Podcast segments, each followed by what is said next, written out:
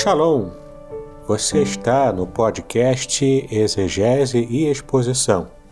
Exegese on demand para você. Aqui é o Davidson Pinhão. Eu sou mestre em Ciências da Religião, professor de Exegese Bíblica no seminário, pastor congregacional e também publisher editorial. Eu ajudo pastores e líderes cristãos a fazer estudos bíblicos na igreja sem ter problemas com interpretações erradas. Então, se você está pensando em compreender a sua Bíblia com segurança, não deixe de assistir a mais episódios como este aqui. Muito bem, então assine o canal, acione o sininho, curta, comente e também compartilhe. Você poderá me dar uma força me ajudando a ampliar o alcance com os estudos bíblicos de qualidade na internet.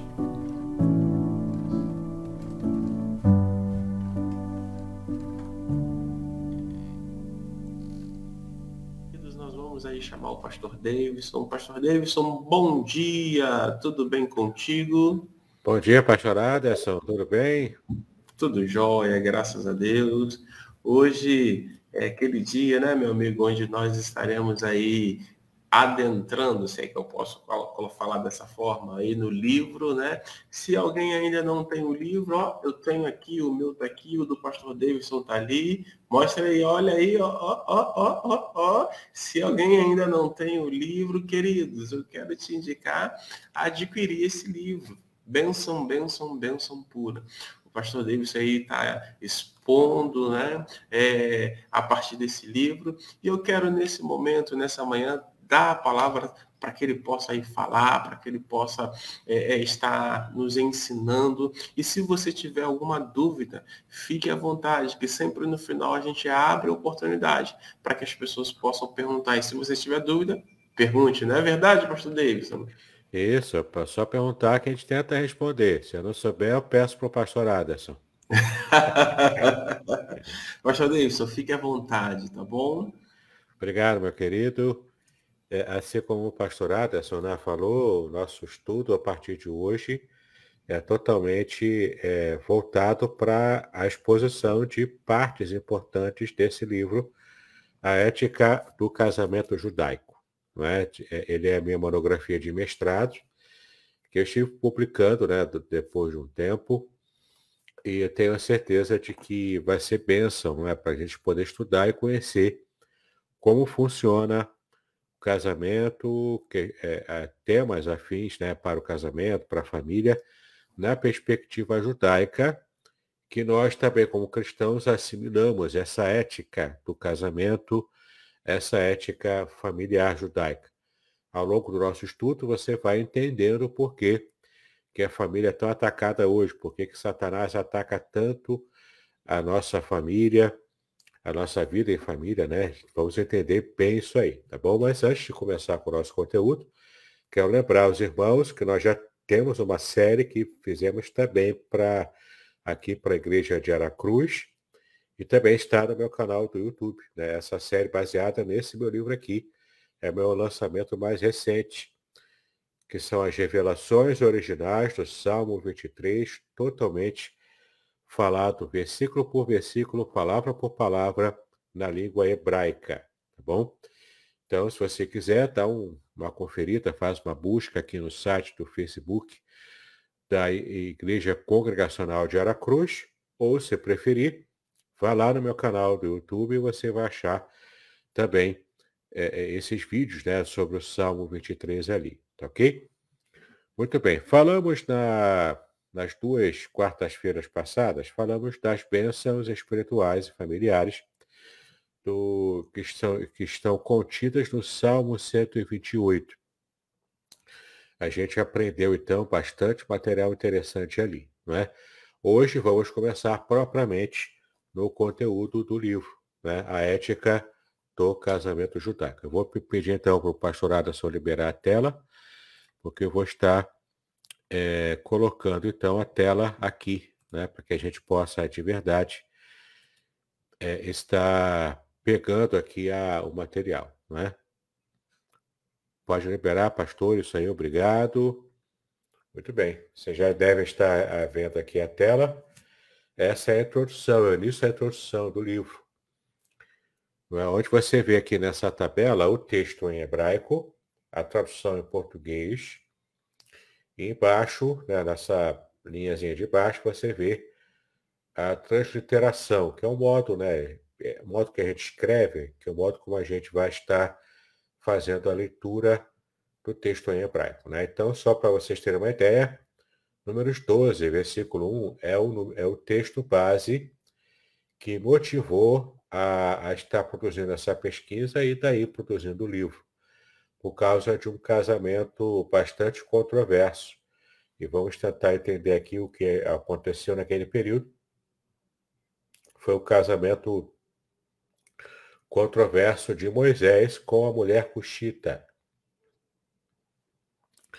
Mas vamos ler como é que está aqui, primeiro em português. E falaram Miriam e Arão contra Moisés por causa da mulher Cuxita que tomou, porque mulher Cuxita tinha tomado. Então, olha que interessante, o texto diz aqui que o motivo pelo qual tanto Arão quanto Miriam estavam fazendo uma sedição contra Moisés, fazendo uma revolução ali contra a liderança de Moisés, o texto disse que foi por causa dessa mulher Cuxita, ou seja, mulher de um lugar chamado Cush.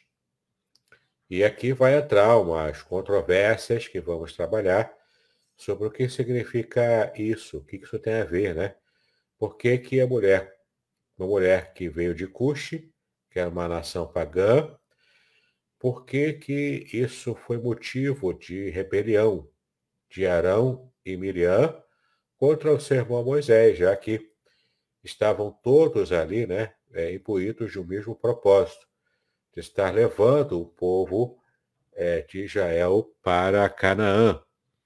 Nessas andanças pelo deserto. Então, o texto, em hebraico, se lê assim.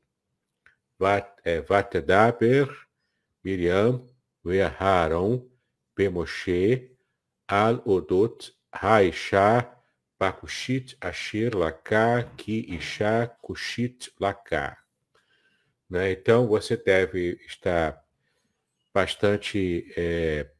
deve colocar na sua mente essa palavra aqui, mulher Cuxita, tá bom? Porque Moisés havia se casado com essa mulher Cuxita. Vamos, então, para o capítulo 3 do nosso livro, que é o que realmente... nos trata, ou nos importa aqui para falar sobre um comentário sobre esse casamento problemático de Moisés com essa mulher Cuxita.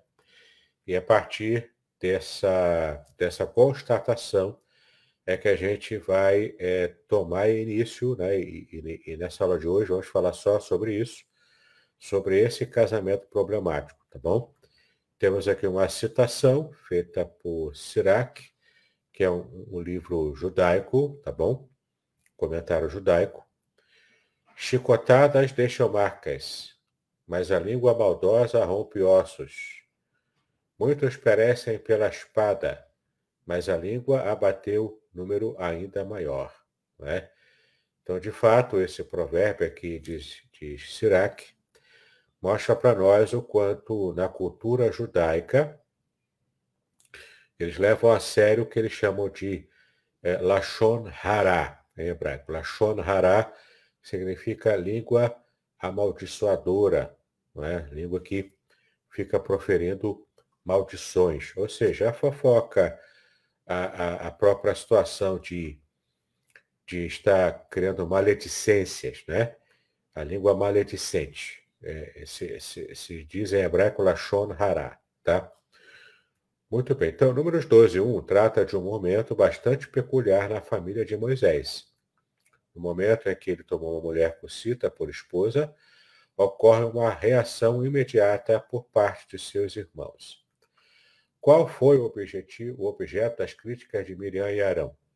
o casamento misto, o segundo casamento, ou a negligência de Moisés para com a sua esposa Zípora, né, que em hebraico se pronuncia Zípora, né? Então, qual foi aqui a questão? Porque essa é a questão aqui, né?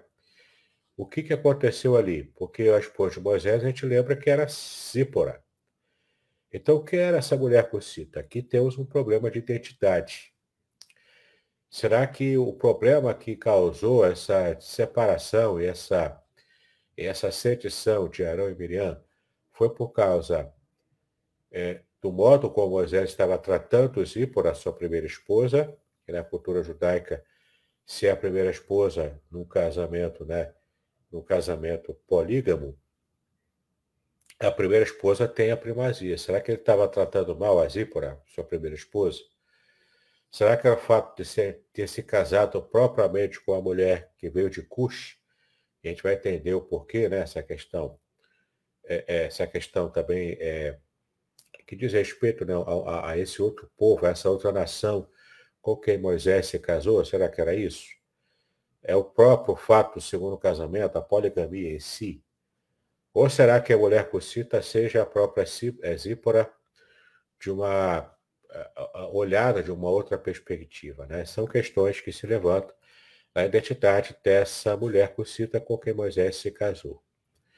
Esta questão merece nossa consideração devido ao fato de que poderemos ver qual foi a postura ética assumida por Moisés mediante a clara proibição legal ao casamento misto. Sim, o casamento misto, ou seja, o casamento misturado, né, de israelenses com povos pagãos, eles de verdade foram proibidos pela lei. Você vai ver aqui nos textos que eu abri aqui agora, nessa janelinha aqui, né? Gênesis 24, 3 e também 28, versículo 1, né? Olha o que diz o 24, 3. Para que eu te faça jurar pelo Senhor Deus dos céus e Deus da terra, que não tomarás para meu filho mulher das filhas dos cananeus, no meio dos quais eu habito. Ou seja, era uma preocupação, porque de fato havia proibição de casamento misto, tá bom? Que era o casamento de um homem israelita com uma mulher de outra nação. Isso era o casamento misto, tá bom? Na perspectiva bíblica. Gênesis 28, 1. E Isaque chamou a Jacó e abençoou e ordenou-lhe, e disse-lhe: não tomes mulher de entre as filhas de Canaã. Não era para tomar, tá bom? Isso era tomar mulher, né, das filhas de Canaã, era se casar com elas, né? Êxodo 34, de 11 a 16, aqui, ó. Guarda o que eu te ordeno hoje, eis que eu lançarei fora de gentios, amorreus, cananeus, heteus, fariseus, heveus, jebuseus. Guarda-te de fazeres aliança com os moradores da terra onde hás de entrar, para que não seja por laço no meio de ti. Laço, né, do passarinheiro, né? Laço que é uma armadilha, né? Mas os seus altares derrubareis, ou seja, altares de adoração pagã. As suas estátuas quebrareis, também estátuas de deuses pagãos. Os seus bosques cortareis, é bosques de adoração pagã também, né? Aqui tudo é referência a paganismo. Porque não te inclinarás diante de outro Deus, pois o nome do Senhor é zeloso, é um Deus zeloso. Para que não faças aliança com os moradores da terra, e quando eles se prostituírem após os seus deuses, os sacrificarem aos seus deuses. Ou seja, havia prostituição cultural pagã. Então, o texto aqui de Moisés está proibindo o povo de Israel de se misturar com esses povos, inclusive com a promiscuidade, né? Com essa prostituição promíscua dessa prostituição pagã. Ou sacrificar a seus deuses, tu como convidado deles, comas também dos seus sacrifícios. E aqui vem o que nos interessa, ó, e tomes também mulheres das suas filhas, para os teus filhos e suas filhas, prostituindo-se com os seus deuses. Aqui a idolatria está associada ao pecado de prostituição. Então não era para pegar mulheres, né? Não era para ter mulheres desses povos pagãos, tá bom? Ou seja, era para praticarem a endogamia, que vamos falar também bastante aqui em nossas aulas, né? A endogamia é o casamento dentro dos próprios parentes, dentro da própria linhagem judaica, tá bom? E não misturar com mulheres de outros povos. Então, é proibido tomar mulheres das suas filhas, das filhas desses povos pagãos, para os teus filhos, e suas filhas prostituindo-se com os seus deuses. Façam que também teus filhos se prostituam com os seus deuses. Por quê? Com tantos casamentos, haveria também o perigo da idolatria.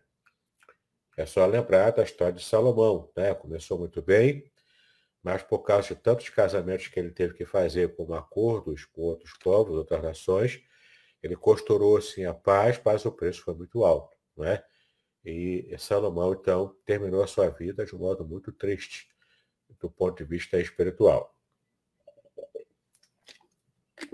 Outro texto aqui, Deuteronômio 7, versículo 3, que também é citado.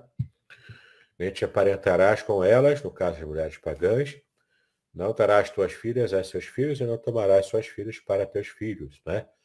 Ou seja, o casamento é estritamente endogâmico. Josué 23, 12 e 13. Porque se de algum modo vos desviardes e vos apegardes ao restante das nações que ainda ficou entre vós, e com elas vos aparentardes, ou seja, né, com casamentos, né? Vós a elas entrardes e elas a vós. Sabei certamente que o Senhor, vosso Deus, não continuará a expulsar estas nações diante de vós, mas elas vos serão por laço e rede. Laço, né, para a vida familiar, a vida pessoal, e rede também, né, para armadilhas, né? E açoite aos vossos lados, ou seja, açoite nos lombos, né? Que aqui traz aquela ideia antiga de escravidão. E espinhos aos vossos olhos. Espinho para ferir os olhos, né? Para cegar os olhos. Até que pereçais desta boa terra que vos deu o Senhor vosso Deus. Veja quanto esse versículo aqui é pesado para falar da proibição de casamento com mulheres, com pessoas, né, de outras nações. Tanto homens com mulheres, quanto mulheres também homens, né? Para não se misturarem entre as nações. Esdras 9, versículo 12. Agora, pois, vossas filhas não dareis a seus filhos, e suas filhas não tomareis para vossos filhos, e nunca procurareis a sua paz e o seu bem, para que sejais fortes e comais o bem da terra, e a deixeis por herança a vossos filhos para sempre. É, aqui tinha esse valor da terra como herança para o povo de Israel, né? Neemias 13, 25. E contendi com eles, e os amaldiçoei, e espanquei alguns deles, e lhes arranquei os cabelos, e os fiz jurar por Deus, dizendo, não dareis mais vossas filhas a teus filhos, e não tomareis mais suas filhas, nem para vossos filhos, nem para vós mesmos. Veja o quanto isso era sério, né? É que Neemias está falando aqui, de um modo, né, bastante exagerado até, né? Mas para dar ênfase, o quanto era proibido e complicado a mistura em casamento com esses povos pagãos, né? Então, todas essas passagens aqui que a gente acabou de ler mostram para nós a seriedade de Israel estar se envolvendo apenas com casamentos endogâmicos, casamentos dentro da própria linhagem, do próprio povo de Israel, para que não houvesse mistura com outras nações, com outros povos. Por quê? Porque casamento é coisa muito séria. Quando você se casa com alguém, você está compartilhando a sua vida com esse alguém. Para nós hoje, nós que não somos israelenses, né? Nós que somos brasileiros, portanto, do ponto de vista judaico, nós somos gentios, né? Gentio é todo aquele que pertence ao povo que não é o povo judeu. Então, todo aquele que não é judeu, toda mulher que não é judia, é gentia, tá bom?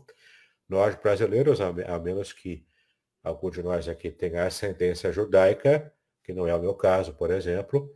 Então, nós somos gentios, ok? Para nós, fica o princípio de preservar a nossa vida. Se quero ser feliz no meu casamento, eu não posso me misturar com pessoas, no caso, que tenham uma fé muito dispare da fé cristã. Se eu sou cristã, se eu levo a sério a minha fé cristã, é de muito bom tom, é de muita sabedoria eu estar escolhendo com critério, e o critério é espiritual, é de fé mesmo, com quem eu vou me casar, né? Eu me casei tarde na vida com a minha esposa. Por quê? porque eu não achava moças que fossem adequadas. Não é que eu era o suprassumo, né? Não, mas eu escolhi muito bem.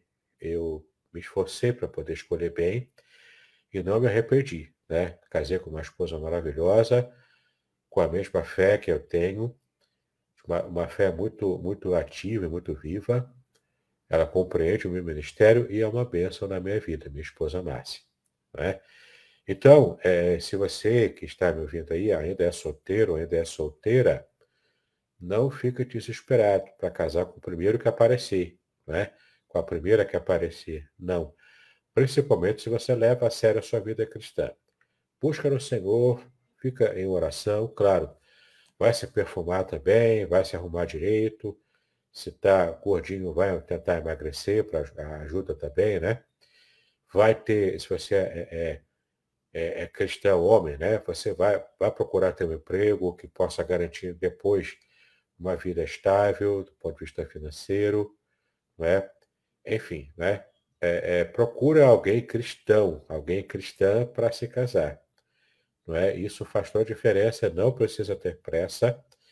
Essa é uma decisão muito importante na sua vida e é bom você ter muita certeza de com quem você vai compartilhar a sua vida.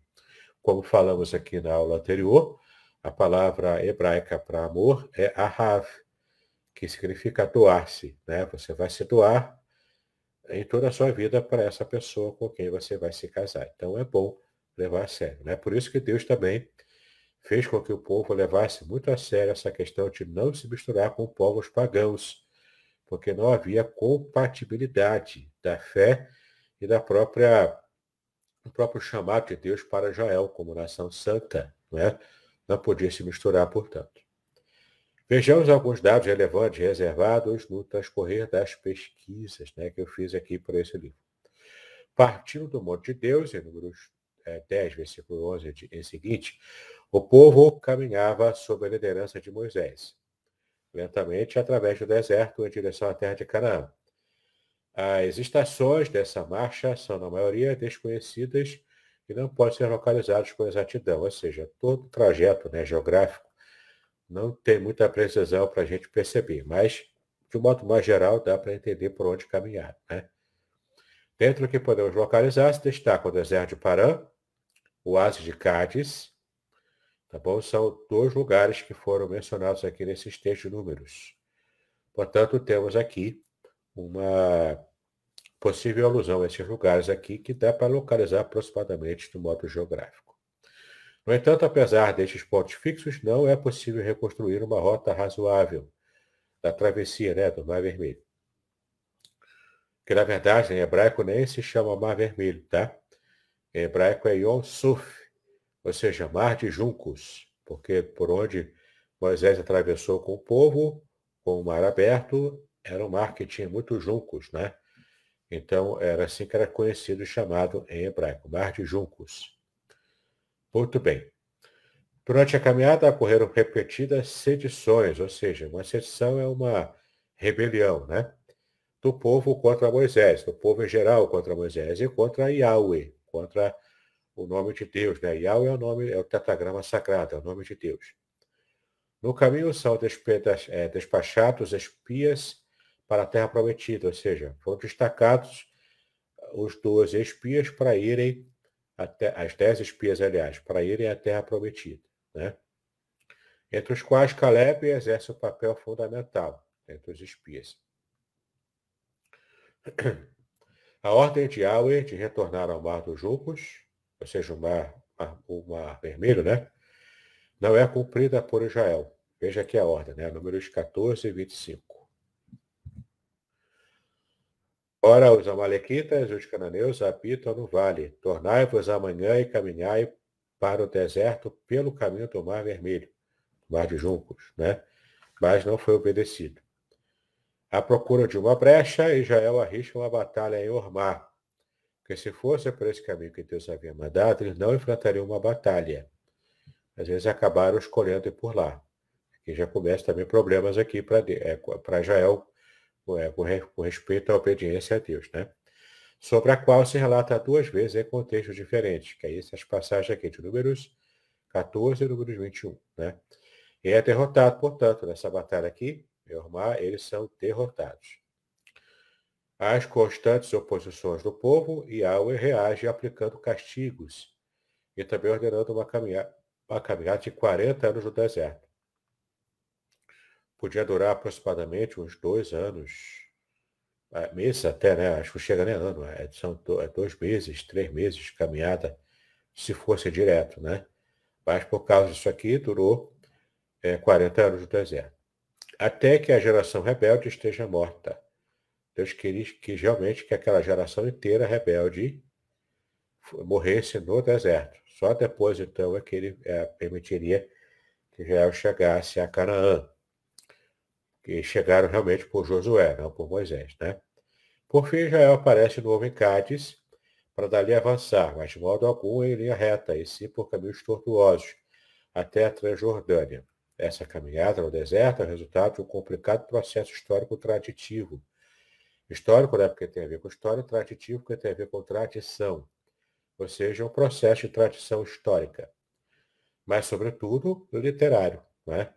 Ou seja, o texto que nos apresenta na Bíblia mostra essa caminhada no deserto como resultado complicado desse processo de rebeliões, né, constantes de Israel contra Deus e contra Moisés no meio do deserto. Em termos históricos, é praticamente inaproveitável, mas Goetz notou que não se trata de historiografia, mas sim, como ocorre nos 4 últimos livros do Pentateuco, de uma narrativa que nos apresenta o triunfo da fé. Querido ou querida, pode parecer que está complicada aquela linguagem, porque de fato, isso aqui, como eu disse, era a minha monografia de mestrado, né? Então, por mais que eu tentasse aqui amenizar um pouco a linguagem, mas sempre vai ter uma coisa um pouco mais técnica, né? Eu, inclusive, pulei o 1º e o 2º capítulo do livro, por questões técnicas também, porque são os capítulos mais técnicos do meu livro, né? Depois vai melhorar a linguagem, pode ficar tranquilo, tá bom? Bom, a análise literária crítico-formal, entretanto, mostra que as coisas se situam de maneira diferente do que as tradições do Êxodo e do Monte de Deus no deserto. Temos aqui não um complexo coeso de tradições, mas um conglomerado de notas e sagas avulsas, ou seja, histórias de sagas que são contadas sem muita conexão uma com a outra, né? São avulsas. Uma ordem razoável não se consegue perceber, pois cada uma das peças avulsas poderia, da mesma maneira, ser localizada em diversos lugares sem que se percebesse a diferença. E aqui também tem questões literárias que eu vou pular aqui, porque são informações mais técnicas, né, que a gente vai não gastar muito tempo aqui. No texto original de Números 12, versículo 1, como nós vimos, né, ocorre a palavra lacar. Você lembra? Eu li aqui a palavra lacar, em hebraico. Verbo que está na ação kal, né, que é o tronco verbal de ação simples, no modo perfeito, ou seja, no modo já com a ação já completada, ou seja, geralmente traduzido como passado ou presente, mas com essa ideia de ação completa. Na terceira pessoa do masculino singular, que possui o seguinte significado, lacar, né? Tomar, adquirir, ir ou buscar. Agarrar, receber, adquirir, comprar, né, no caso, se fosse uma mercadoria, trazer, ou no caso aqui do contexto, se casar. Ou seja, levar uma esposa para si, né? Se casar.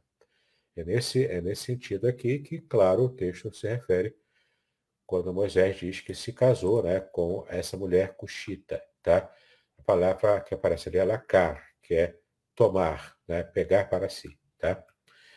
Essa raiz é usada mais de 1000 vezes no Antigo Testamento e, com frequência, no seu sentido depende das palavras com que é empregada. Como em português, pode-se tomar vingança, ou receber o próprio, Deus recebe, ou aceita a oração no Salmo 69, 6, versículo 9, né, na verdade, onde o verbo é usado como paralelo de chamar, ouvir.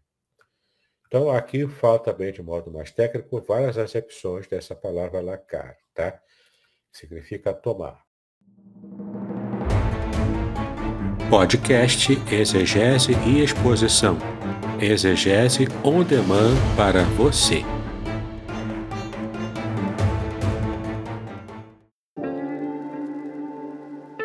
Shalom!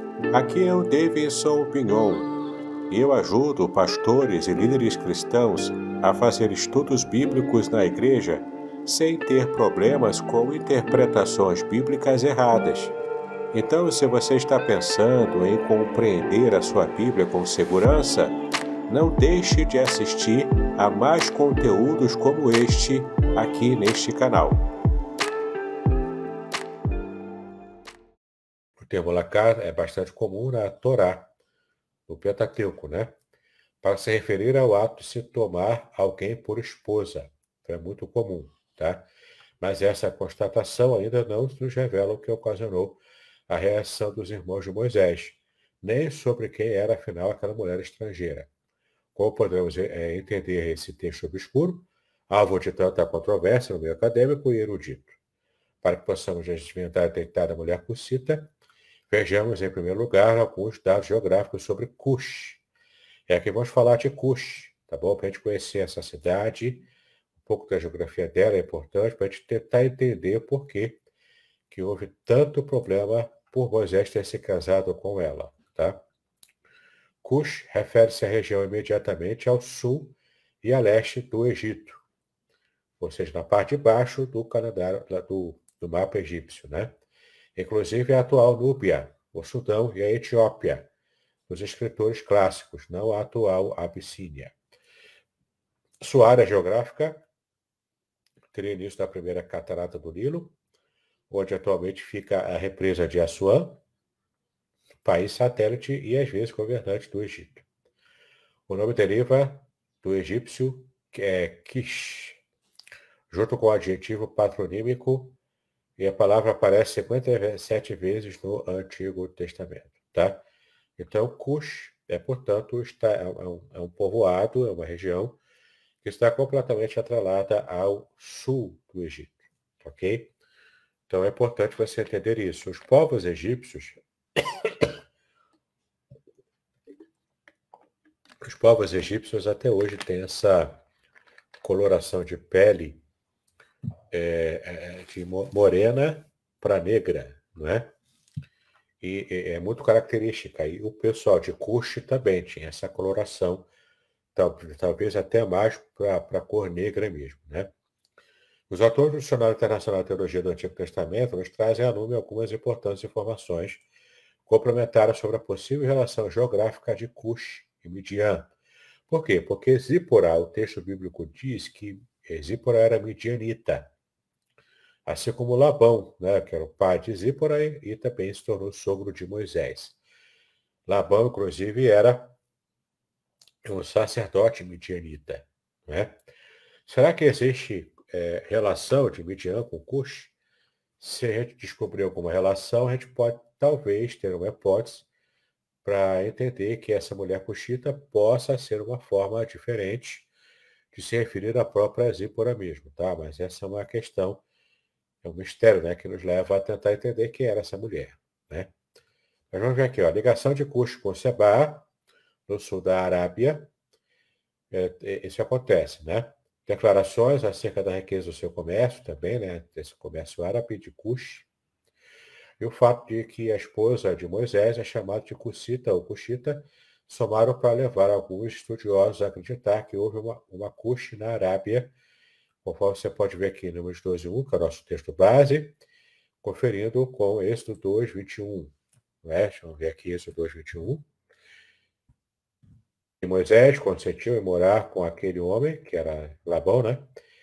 E ele deu a Moisés sua filha Zípora, tá bom? Isso aqui é em Midian, onde Zípora é claramente uma midianita, tá? Então, está muito claro aqui que ela era midianita. No entanto, uma rápida olhada no mapa bíblico, né? Mostrará que o sul da Arábia encontra-se separado da Etiópia por uma pequena extensão de mar. Ou seja, passando essa extensão de mar, Etiópia e Arábia tinham conexões ali, né? Ademais, o fato de que a língua etíope é semita é ainda outra indicação da ligação, ou seja, a língua falada na Etiópia era também semita, assim como o hebraico, falado também por Midian, né? Ou falado ali por Midian, que também tinha língua semita, e também por Israel, né? no caso aqui, famílias linguísticas, né, muito próximas. Várias outras soluções possíveis tornam-se necessário identificar a Zípora e a mulher Cuxita. Tá bom? Então, havia, sim, certo grau de semelhança. Há alguma relação de Cush com Midian?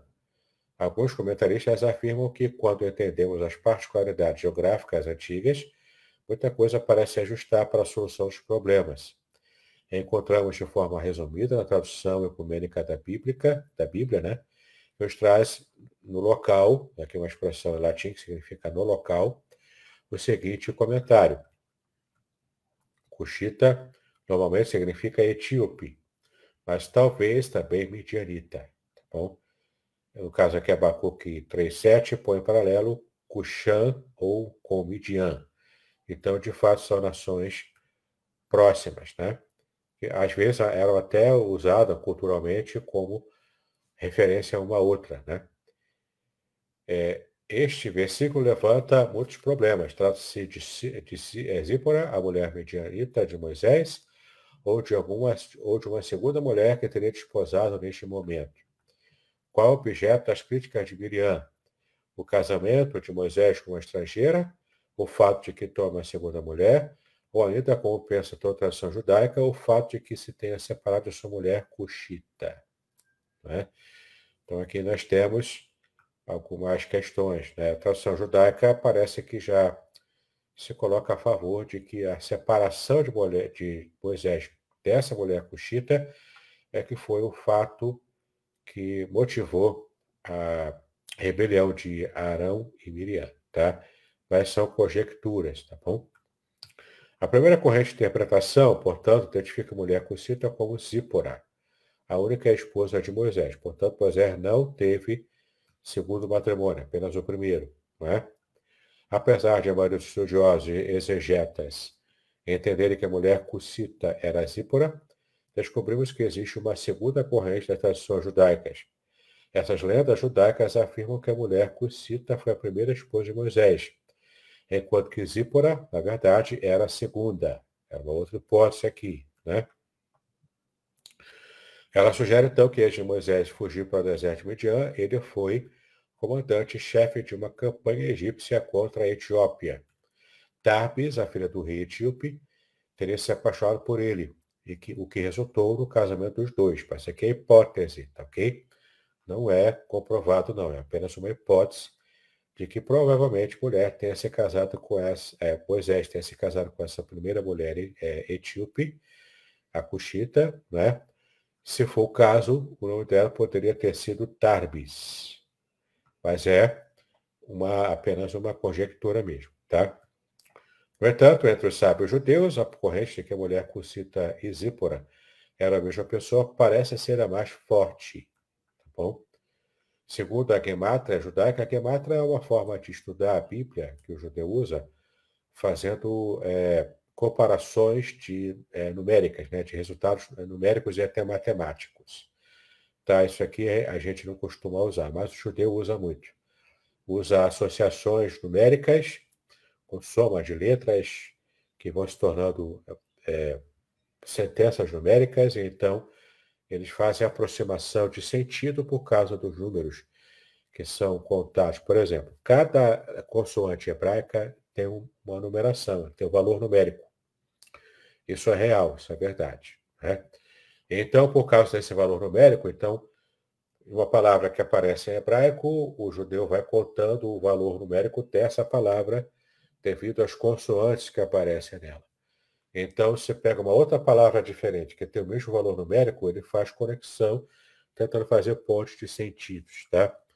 Para a nossa forma de estudar a Bíblia, isso aqui não tem nada a ver, né? Mas para o judeu, eles levam a sério, sim, a gemátria, tá? Então, segundo a gemátria judaica, inclusive o valor numérico da palavra Cuxita, né? Cuxit, em hebraico, equivale à expressão Saakani, né? Que significa vistosa, ou seja, vistosa, bonita, né? Uma pessoa que chama atenção quando passa. Chama atenção pela beleza, né? Porque tem duas formas de você chamar atenção, pela beleza ou pela feiura, né?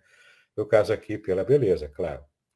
Por essa razão, o exegeta Rashi, que era um exegeta importantíssimo da tradição judaica, muito famoso, muito respeitado, o exegeta Rashi assevera que o termo Cuxita foi repetido para ressaltar que a sua beleza física era tão grande quanto as qualidades do seu caráter, identificando, portanto, a mulher Cuxita com Zípora. Tá? Isso aqui é uma forma de interpretação rabínica, tá bom? Que é uma forma como eles interpretam, de um modo geral. Apesar de haver uma certa força nessa interpretação, não encontramos unanimidade entre os exegetas judeus, né? Tem até uma piada, né, que no judaísmo eles falam que onde há 6 judeus, há 7 opiniões diferentes, né? Porque realmente não há consenso de modo geral. Essa anedota a gente pode até mesmo usar entre nós cristãos, né? Porque, de fato, onde há 5 pastores, há 6 opiniões diferentes, né? Bom, vejamos então quem são os expositores rabínicos dessas duas opiniões tão divergentes. De acordo com os exegetas Rashi e Ibn, trata-se de Zípora, filha de Jetro, cuja beleza era reconhecida por todos, do mesmo modo que consta com a negritude uma etíope. Ali, nesse caso aqui, a negritude da etíope, a gente precisa desvincular do modo como a gente percebe hoje essa questão de racismo, né, contra os negros, né? Claro que era uma questão de raça aqui, mas o povo de Israel via, caso essa mulher Cuxita fosse mesmo negra, né, como imagino que seja, viu isso como beleza exótica, tá? E não de modo pejorativo, de modo racista para o lado negativo, né? Como nós conhecemos hoje nas sociedades ocidentais, né? Mas na época era uma beleza diferente, que de fato levava as pessoas a acharem bonita, né, essa beleza da mulher Cuxita, se fosse esse o caso. Era de fato ser mulher negra, né? Rashban e Mibale Hatosafot, que são dois comentaristas judeus também, né, citando crônicas, dizem que esta mulher era uma das rainhas da Abissínia, que Moisés tinha tomado como mulher durante a sua estadia de 40 anos naquele país, né? Então, ele segue aqui essa interpretação de que essa mulher Cuxita possivelmente tenha sido a primeira esposa de Moisés, tá bom? Bom, observando ainda atentamente o primeiro versículo de Números 12, um pequeno detalhe salta à nossa vista. Essa mulher é introduzida de súbito no texto, ou seja, ela de repente cai de paraquedas ali. Por qual motivo? Provavelmente para indicar que Moisés contraíra um novo matrimônio, que é uma possibilidade, né? O que nos leva a uma terceira hipótese. A mulher Cuxita era a segunda esposa de Moisés, e não a própria Zípora, ou mesmo a primeira esposa, né? Mas, na verdade, uma segunda esposa, porque ela, de repente, foi lançada ali no texto sem muita preparação prévia, né, no contexto. Entendemos que a reclamação não deveria se referir a Zípora, por ser ela a primeira esposa, e já estará acostumada à família de Moisés. Somente quando contraiu segundas núpcias, Moisés foi alvo fácil do ataque de seus irmãos, por parecer não ter agido com prudência em seu segundo casamento. Então aqui é uma hipótese também, né, que tem certo sentido, né? Em geral, cristãos entendem a mulher Cuxita ser a segunda esposa dele, tá? Mas, como a gente está vendo aqui, existem controvérsias. Por certo, Moisés não observara o pacto abraâmico quanto ao casamento de israelitas com estrangeiros. De fato, né, a lei que Deus tinha havia dado para o próprio Moisés, né, era que não houvesse casamento com mulheres estrangeiras. Mas se for o caso de entendermos a mulher Cuxita como a segunda esposa dele, Moisés teve então 2 casamentos com mulheres estrangeiras. A midianita Zípora, e essa mulher Cuxita, que o texto bíblico não diz o nome, não revela o nome, tá bom? Então, é bastante complicado aqui, né? O Moisés ter se casado com estrangeiras, mas para pensar também, né? Moisés teve a sua criação inteira, a vida toda, antes de chegar ao deserto, né? Lá de Midian, para pastorear os rebanhos dos seus futuros sogros Jetro, ele tinha tido uma criação pagã, egípcia, né? Então, não estava muito assentado no coração e na mente do povo. Provavelmente, né, no caso aqui, era um costume de não haver essa mistura, mas Moisés, então, acabou se misturando com essas mulheres de outras nações, né? Talvez até tenha sido essa motivação pela qual Deus esteve dando a ele depois, mais à frente, a lei sacramentada ali, proibindo se casarem com mulheres de outras nações, tá bom? Então, seja quem for a mulher cuxita, etíope, tarbis, árabe ou midianita, zípora, o fato em destaque era que se tratava de uma mulher estrangeira, o que dava certa razão à reclamação de Miriam e Arão, né? Ou seja, de fato, era costume, embora ainda não colocado na forma da lei, porque Moisés ainda estaria produzindo as leis, né, que ele recebeu de Deus, mas aqui já era um costume tácito, né, de haver esse costume de não se misturarem com mulheres de outras nações, tá bom? Para preservar a própria... isso era, na verdade, uma situação de preservação da própria nação de Israel, né, da religião, da fé, da própria nação de Israel em si, para que não, caso não se misturasse, estariam também se envolvendo com idolatria, com a adoração de deuses pagãos. Isso era terrível, né? Então Deus deu mesmo essa ordem muito cedo, né, para que o povo realmente estivesse levando a sério isso, né? Vamos voltar aqui um pouquinho, só para ver os versículos aqui. Depois de vermos esses versículos, a gente vai então dar uma parada aqui, vou marcar onde paramos, para continuarmos na próxima semana, por causa do nosso horário que já está chegando quase ao final, né? Então, o texto de Gênesis 24, 3, 28, 1 também. 24, 3, para que eu te faça jurar pelo Senhor Deus dos céus e Deus da terra, que não tomarás para meu filho mulher das filhas dos cananeus, no meio dos quais eu habito, né? Nós já lemos esse texto aqui no começo, né? Logo lá em Gênesis, ó, antes de haver lei. Já era um costume antigo, né, que o próprio Deus havia falado com os patriarcas. 28.1, Isaque chamou a Jacó e abençoou e ordenou-lhe e disse-lhe, não tomes mulher de entre as filhas de Canaã, para preservar a fé, né? Zacarias 2.13, cate toda a carne diante do Senhor. Essa aqui eu acho que está errado nessa essa passagem aqui, enfim. Mas já entendemos, né? Ah, até 4.7, entendi. Então, a gente está entendendo aqui o quanto a questão do casamento misturado, casamento misto, era, portanto, algo condenável e algo que trazia problemas para o próprio Israel, tá? Então, eu vou dar uma paradinha por aqui, vou marcar aqui essa página, página 77, fácil lembrar, né? 77.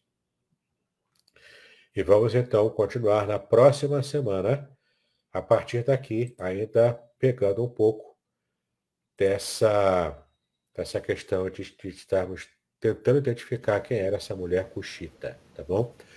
É uma parte meio chata, meio técnica, parece que não tem sentido a gente estudar isso aqui agora, mas tem muito sentido, sim. A partir daqui, esse vai ser o pontapé inicial do que vamos ver à frente, as questões que envolvem casamento e família, tá? E aqui fica como lição principal dessa passagem primeira aqui, a gente entender que é bom evitar casamento misto. Se você já é casado com alguém que é descrente, por exemplo, claro, não vai desfazer o casamento, né? Paulo disse que não era para desfazer, para manter o casamento. E a esposa crente santifica o marido, e o marido crente santifica a esposa descrente, né?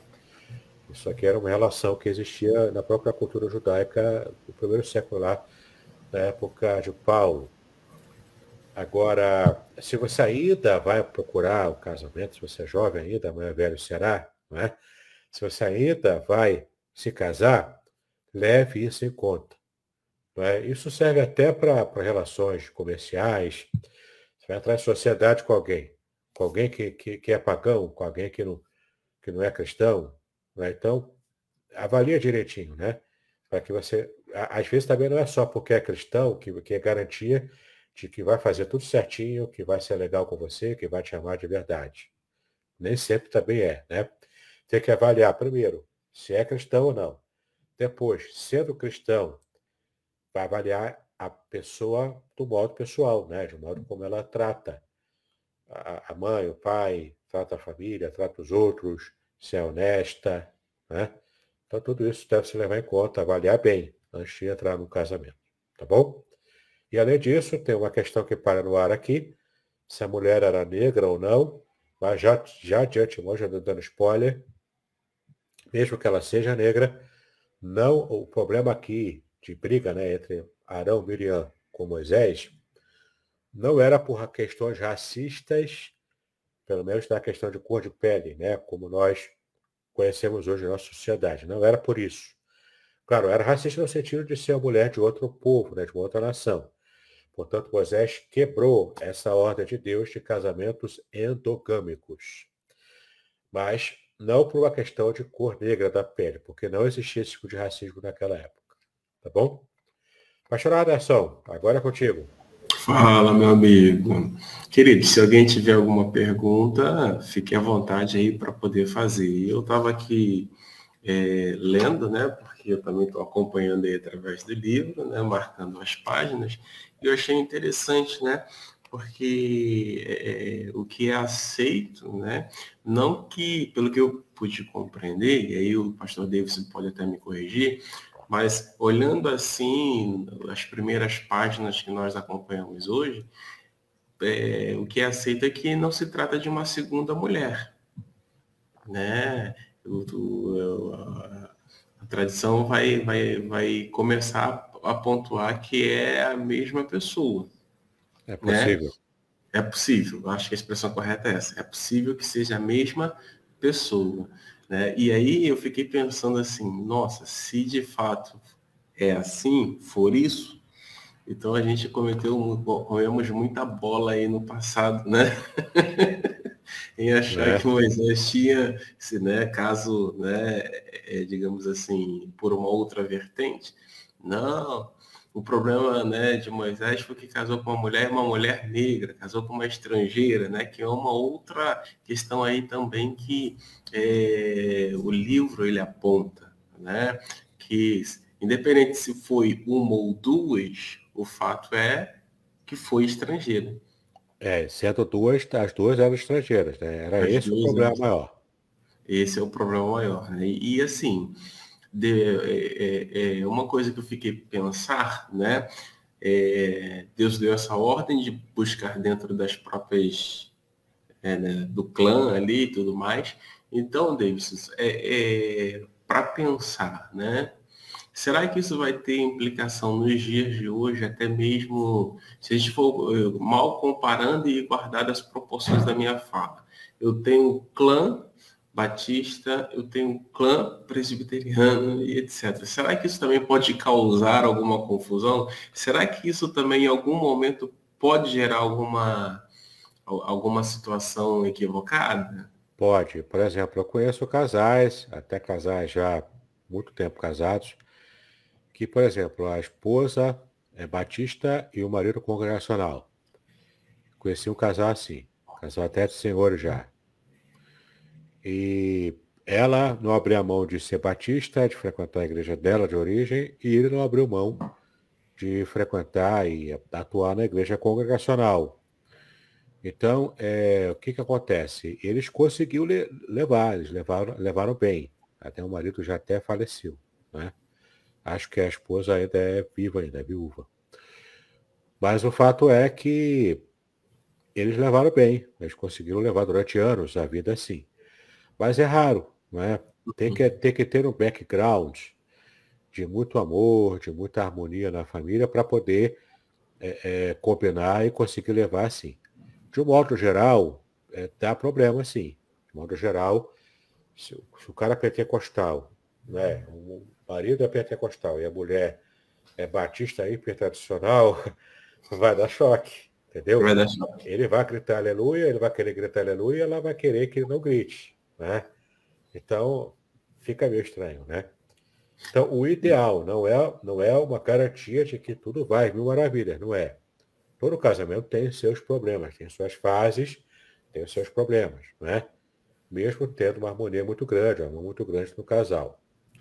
Mas se você puder tirar obstáculos da frente, facilita a harmonia no lar, né? Já é uma área tão difícil de você conseguir harmonia, você vai criar mais problema, né? Para poder ter mais lutas ainda, não é sábio, né?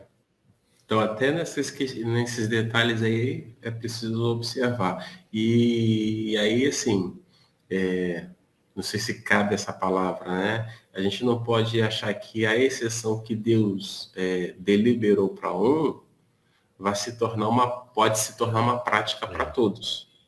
Exato. Por exemplo, o que provocou a ruína de Salomão?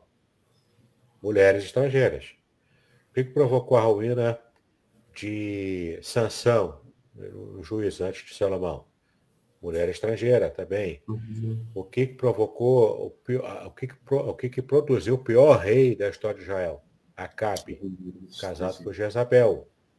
Ela que levou Acabe a ser o pior rei da história de Israel. Entendeu? Então é isso, a Bíblia é muito clara ao proibir esse casamento misto nesse sentido.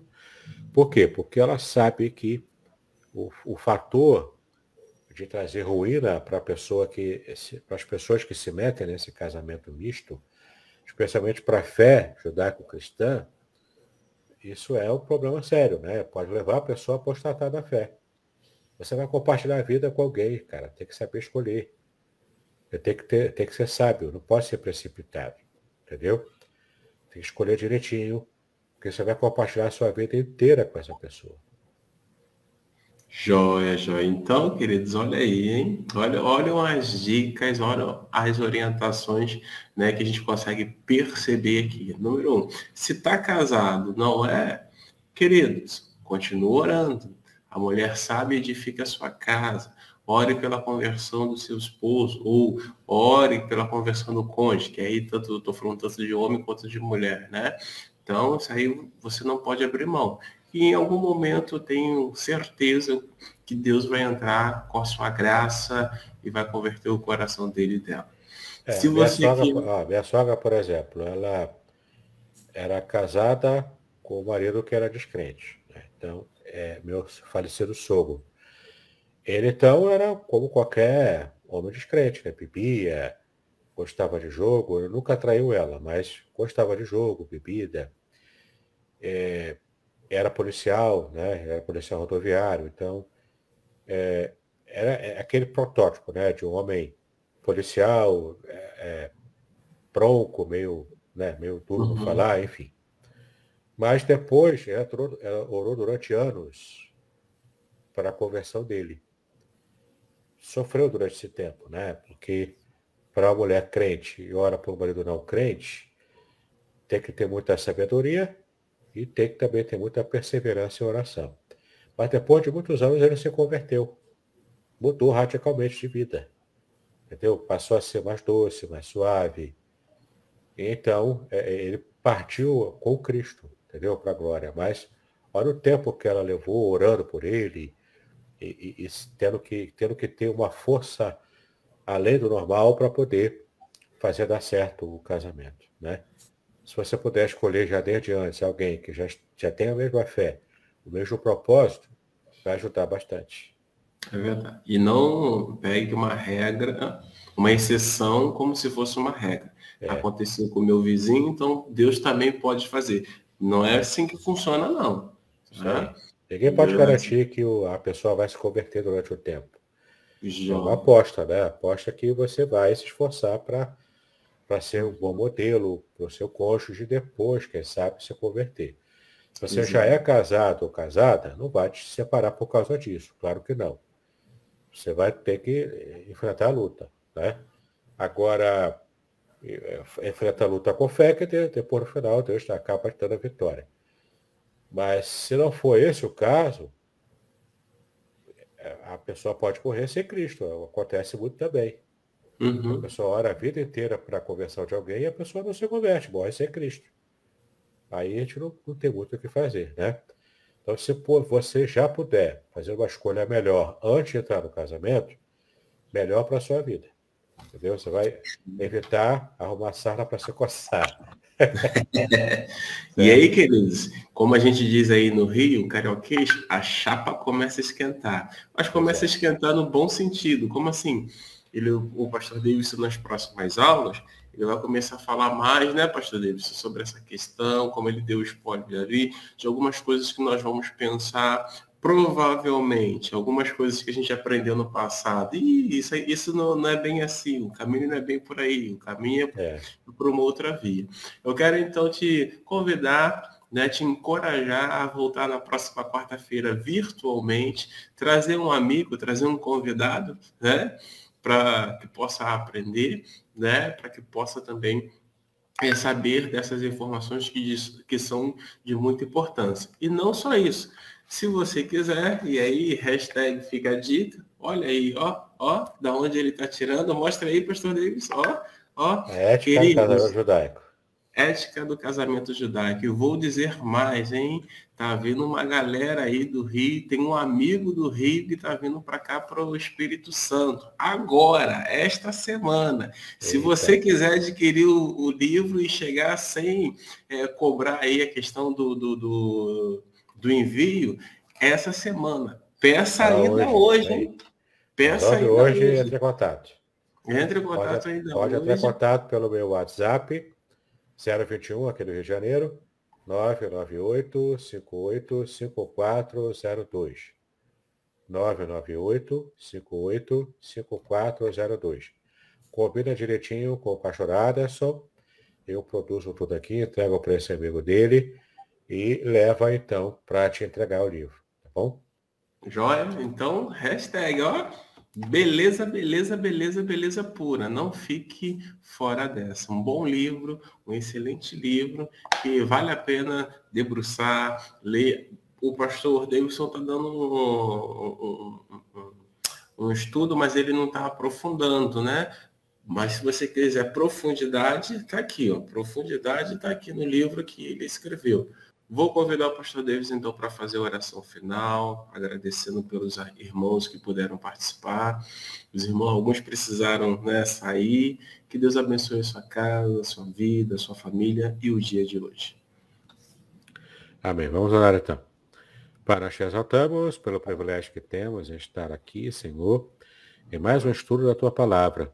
Pedimos a Ti, ó Deus, a Tua bênção, para que possamos entender o que, de fato, a Tua Palavra nos fala sobre o casamento. As questões de ética, as questões que envolvem, inclusive, o relacionamento em família.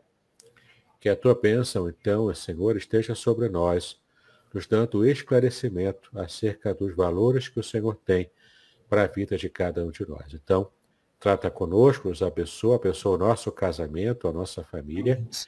Nós assim pedimos a Ti estas bênçãos, em nome de Jesus, hoje para todos sempre. Amém e amém. Amém, queridos. Até semana que vem, se Deus quiser. Shalom. Shalom. Até mais. Muito bem, agora eu gostaria de ver a sua participação. Entre em contato comigo, compartilhe a sua experiência comigo e quem sabe até se você enviar em formato de áudio, eu possa aproveitar a sua experiência para apresentar no próximo episódio do podcast Exegese e Exposição. Eu sou Davidson Pinhão e eu ajudo pastores e líderes cristãos a fazer estudos bíblicos da igreja, sem terem problemas com interpretações erradas. Se você então está pensando em compreender a sua Bíblia com segurança, não deixe de assistir a mais episódios como este aqui. Então, assine o canal, acione o sininho, curta, comente e também compartilhe. Ajude-me a ampliar o alcance com estudos bíblicos de qualidade na internet. Que Deus abençoe os seus estudos, paz e bênção sobre a sua vida.